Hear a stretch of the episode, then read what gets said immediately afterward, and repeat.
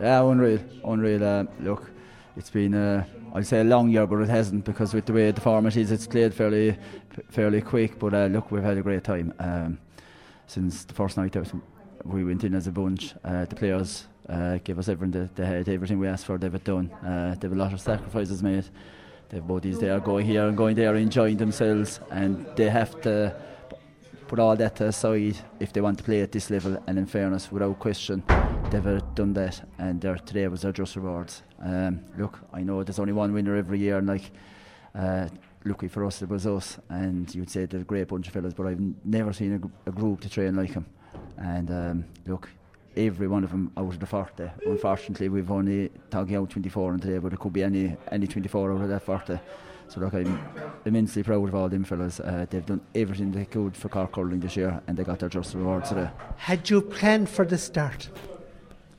Yeah, sure. Look, um, we normally try and go try and play against the breeze. We ended up getting the breeze, and I suppose Uh, we'd made an okay start, and then they got on top of us, and we just felt at half time that they were after doing all the hurling, and we were still two points up, so we were happy enough at half time. Like, um, we just regrouped and we changed a few bits and pieces around, and uh, you can see there straight away after half time, Downey, Downey stood up, and uh, things started getting sealed through the middle there. Ben O'Connor started coming in, she started handling puck outs. Michal Mullins drove through the middle, so all our big fellas came through, and uh, they just drove on the team from there. And look, after four or five minutes of the second half, it was uh, it was always going to be our day, because our boys just got going.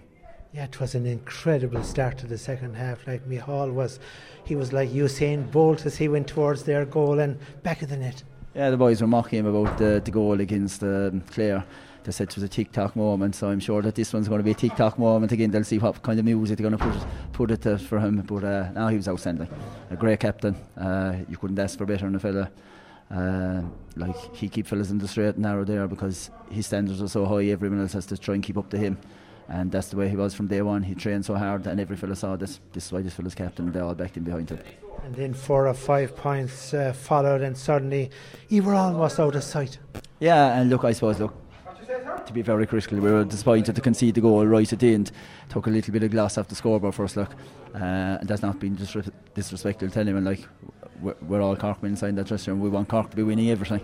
And uh, we want to be ruthless, and we want to put up big scores, and we want to keep people, other teams, th their scores down. So look, um, we're delighted with the way it turned out. Um, we used our five subs again today, and they all made a, a difference after coming on. So look, it just shows that uh, the crowd of young fellas out there in the field and after, like, hopefully they'll see this and they'll say, oh, I want to play for Cork, and hopefully going forward it'll be uh, good for Cork hurling. And you wear your heart on your sleeve as well, and you're an out and out Corkman, and you got a yellow card. Oh yeah, so look, uh, I, I fight my back. I love Cork. I want Cork to be winning at every age group, and I want Cork to be winning every year. Unfortunately, it's not happening at the moment, but Uh, hopefully this will be a bit of a springboard for some of these fellas to get into the senior and straighten up that there as well. Um, I know realistically you know, we're not going to win everything every year, like, but while we, while we have a chance, we, we'll keep fighting. It's obviously a wonderful end to the season. I suppose the competition that she had in Munster stood to you today. Oh, Munster was a pure minefield. It was unreal. We got great games, like, and what we did say at half time today is if we're here with ten minutes to go, we'll drive on, because we've been tested so many times in Munster this year, like.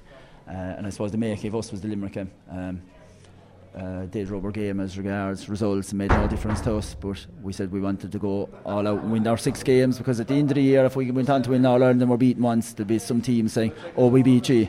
So we wanted to be able to say at the end of the year, we beat everyone and we're the best team in the country.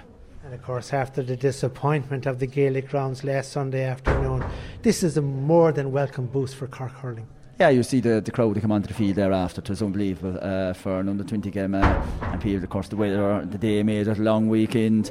Turles again down on top of it. So, look, we're just delighted that we could put on a, a performance there and uh, bring home the All Ireland.